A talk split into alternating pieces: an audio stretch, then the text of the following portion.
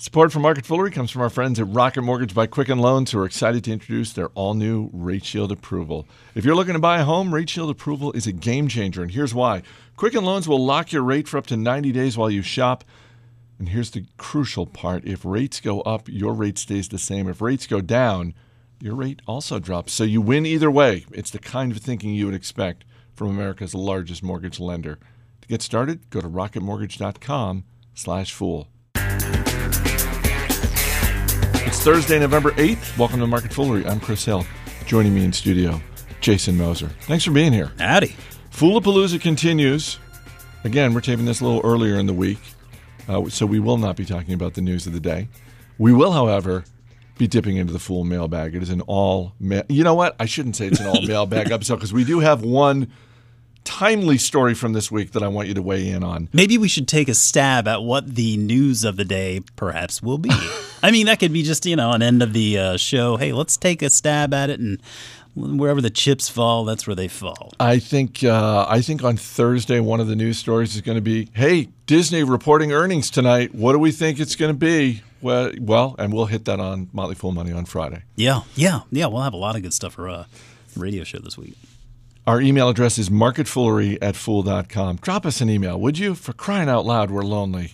And also, we like questions about stocks and investing. So, marketfoolery at fool.com. Question from longtime listener Gary Carr in Rome. Rome. What's he doing in Rome? I thought You know Gary, what? I, see tweets from Gary. He's having an amazing. You know what? If you're in Rome, you're having an amazing time. It's a beautiful place. You're living the life. That's what you, that's what Gary's doing.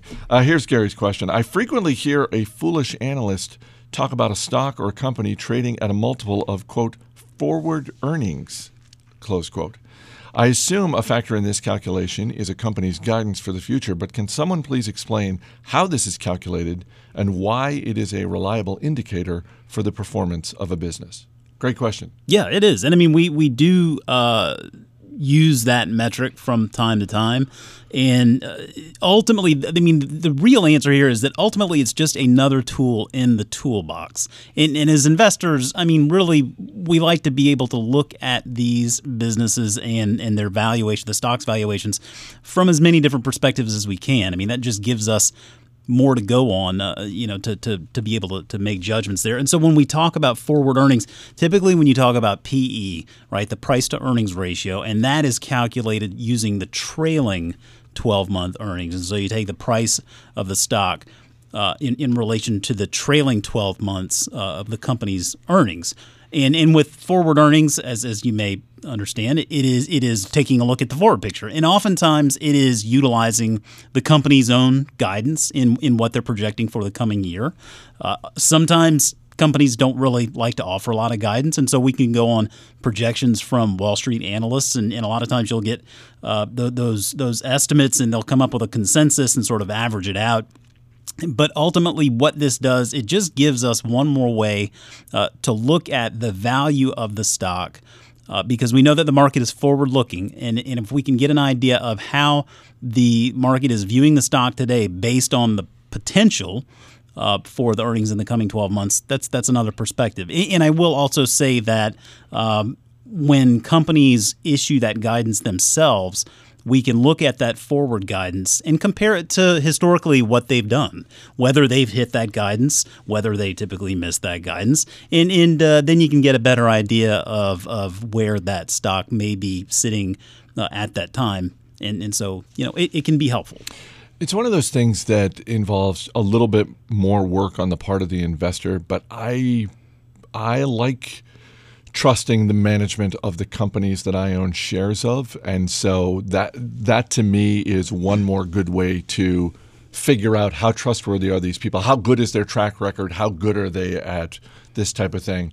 And I don't know about you, but for me, I always prefer the under promise over deliver. I always prefer Oh, prefer yeah, the yeah, just yeah. be cautious. There's virtually no upside to. You know what we're going to do in the next 12 months? We're going to crush it. Well, and typically, like those those um, those companies are weeded out pretty quickly. Like if we see those companies that really don't do a very good job of of managing those expectations, and, and they tend to sort of overpromise and underdeliver, uh, we identify them very quickly. The market weeds them out, and so I, I agree with you. I'd rather see a company really uh, go ahead and underpromise and then overdeliver, and and a lot of times you just you get a better idea, you get a better sense of how how familiar management is with the business and what they're trying to do based on that track record. And so, I mean, even if we look beyond just something like forward earnings, um, I think Netflix is a really good example of a company where quarter in and quarter out, they do a pretty phenomenal job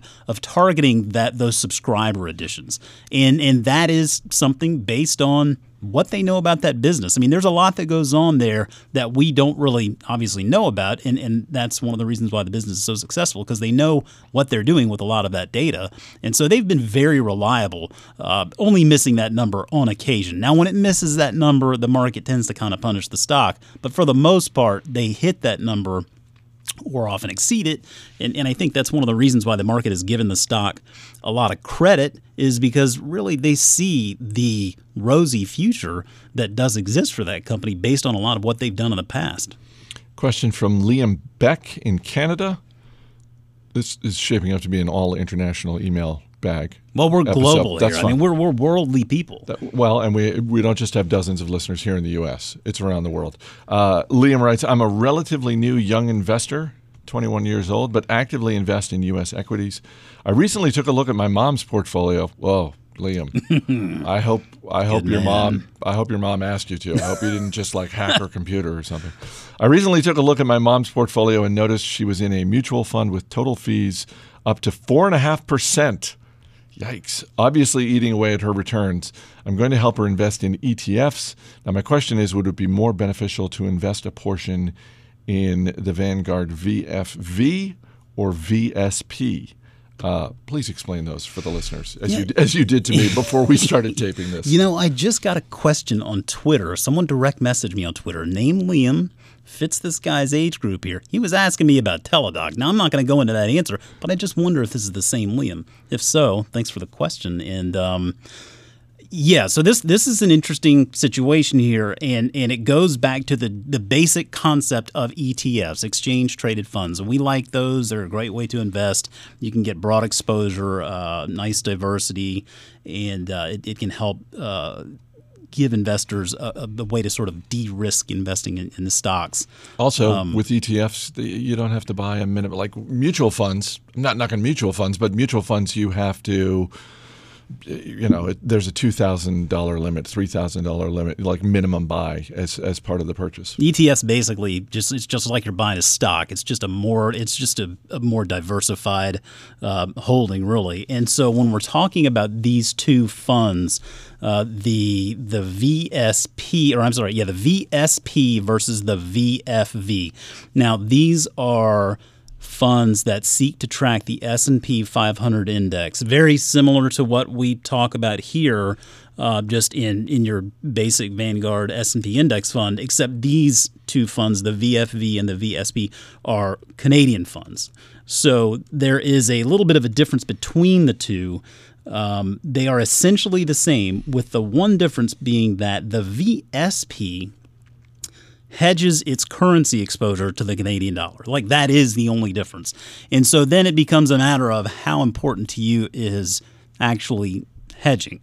And so So it's basically I've got these two funds. One is hedged, one is not. yeah, exactly. One is hedged and one is not. Now, typically, hedging involves some form of expense, right? There's a cost involved with doing that. Uh, and a- as you'll hear, I mean, on Market Foolery, on Motley Fool Money, we we often talk about currency effects. We talk about these quarterly reports, and we talk about uh, the the revenue growth, and we'll we'll talk about the revenue growth x currency effects. And the reason why we do that is because we take a longer view, I think, than, than a lot of, of Wall Street uh, investment firms, and and so typically we don't pay as much attention to those currency effects because number one, they're very difficult to predict. But also, number two, they tend to sort of ebb and flow, right? The longer that your timeline goes out, the less material they are, the less you really should worry about it because it's very difficult to predict in any way what currency effects may be 10 years from now a great business is going to be a great business. And and if you've got a business that's worrying about some currency effects, well, hey, that's okay because that means it's making a lot of money in a lot of different places. Uh, so for me, it really then boiled down to looking at the performance of the two funds to get a better idea of, of whether one materially outperformed the other. And in looking at these two together in Capital IQ here, it is uh, very clear that the the VSP fund is uh, it, it, has underperformed the VFV over the course of the, of the past 10 years. The VFV fund has has been the better performer by a long shot. The VFV fund is the non-hedged, right? And so to me, it just shows that really it's in line with our general philosophy that I wouldn't really worry too much about the hedging side of things. Um, it's not that it's a bad way to do it, but we just believe that the longer that your investing timeline is, the less material it is to what you need to be considering. And so, if I was going to recommend one of the two based on historical track record, I would go VFV. I think that the S&P 500 is a great way to invest anytime you're trying to mirror that index. I'm a big fan, and I, I do own uh, shares of an, of an, S&P index fund in my 401k too. So, uh, great way to invest you're probably not going to do poorly either way, but I would I would probably go the non-hedged way if it, if it was me personally. Uh, great point by Liam. Uh, as young as he is, recognizing what fees can do to your returns. Yes, and that's one of the reasons we love Vanguard is they've got really low fees. Yeah, and I, you know, man, make sure your mom hears this episode, Liam, because clearly you're looking out for. I mean, when you've got a kid that's trying to save you money, I mean, that's you know, not all mothers are so lucky. I hope she realizes uh, she's got a good son looking out for. She her. raised him right. Yeah. Uh, quick shout out to uh, Rocket Mortgage because of rising interest rates. Oh, and they're rising. Make no mistake, people, the interest rates, they are rising. A lot of unpredictability when it comes to buying a home, and some folks are getting nervous, and Quicken Loans is trying to help with that.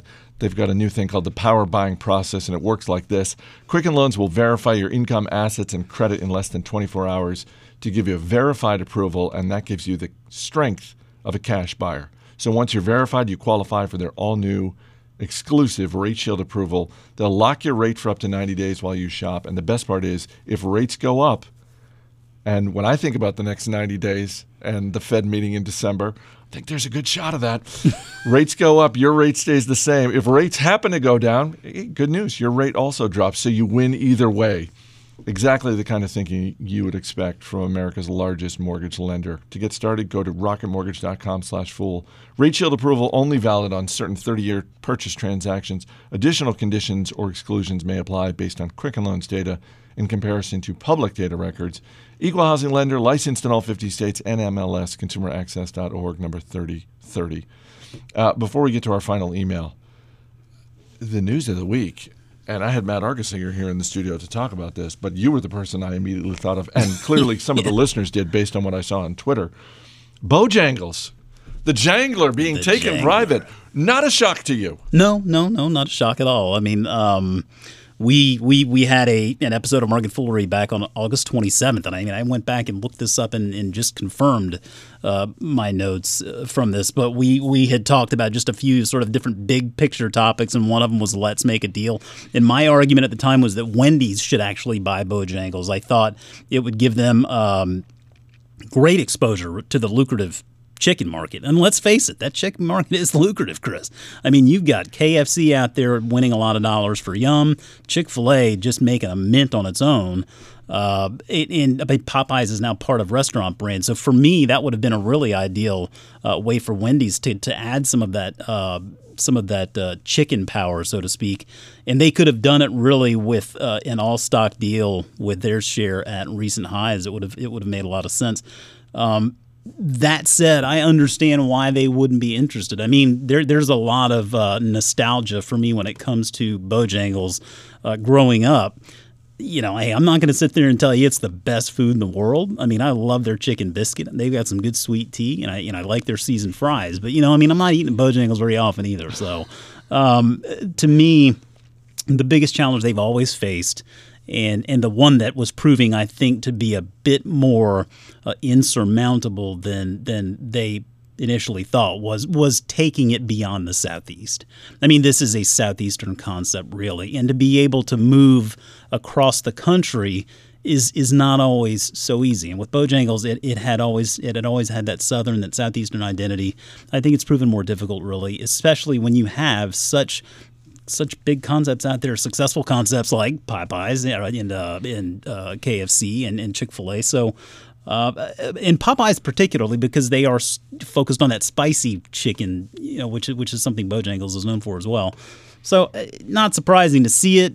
Probably a good thing ultimately for shareholders. I mean, there's a reason why I never bought the stock. There's a reason why I never recommended the stock. Uh, restaurants are notoriously difficult, and Bojangles uh, certainly uh, was facing a lot of challenges. We've seen a lot of restaurants get taken out. This is just another one, it looks like. It has been a rough year for publicly traded restaurants. On the flip side, it has been a good year, I would argue, for branding. And that leads us to our final email, which is from Eric Smith in Indiana, who simply writes Oath is dead along with Tronc. Long live Verizon Media Group. so earlier this year, we took a victory lap, rightfully so, in my opinion, on uh, Tribune Media after two years of inflicting the name tronc on the world, they finally had the good sense to backtrack and go back to their, their roots of Tribune. Um, Verizon last year, as some may recall, merged uh, its AOL and Yahoo divisions into a new group that they called Oath. Let that sit. Let, let that sink in for those who may have missed that. Oath and this week, they came out and said that they are rebranding it as Verizon Media Group. I'm blaming the startup culture really for this. I mean, because let's face it, we're we're living in an age where there are a lot of stupid company names and like plays on words, and it's like you try to come up with something clever, but really at the end of the day, you have to ask yourself, is this communicating what we want it to communicate? And for me, when I look at Oath versus what it's now called, right? Verizon Media Group. I mean, it just seems so blatantly obvious yes. that Verizon Media Group is the better name. How how Oath ever happened is is just it's just it's they're they're trying to be clever, right? I think Tronc was was the same thing. I mean, we just are living in this day and age where you got a lot of funny company names. Some are sticking, most of them are dumb. And and I think Oath and Tronc are going to go down in history as just dismal failures and good examples of when you just try to overthink something a little bit too much, what the result can be. Well, and as we were talking about right before we started taping, obviously stupid. Like when Tronc got announced and when Oath got announced, the verdict was swift and unyielding. I was like, this is an obviously stupid name. And by the way, when when we talk about the way Amazon has built their business and Jeff Bezos, particularly in the earlier days of Amazon.com, being hyper focused on what he referred to as points of friction on the website and saying, we want to get people as close to the purchase point as possible, and anything that is a point of friction is going to reduce sales. Oath, in its own way, and Tronc, in, in its own way, were points of friction. Because sure. if, some, if, you get an email from it's like hi i'm so and so from oath you're going to spend the next 90 seconds or so just being like what is this? It's like oh well it's actually the the, the media buying group within verizon. Oh okay. I'm sorry what did you want to talk about? Precisely. You know i feel like the connection that you draw to me with bojangles on this show that's your tronc, right?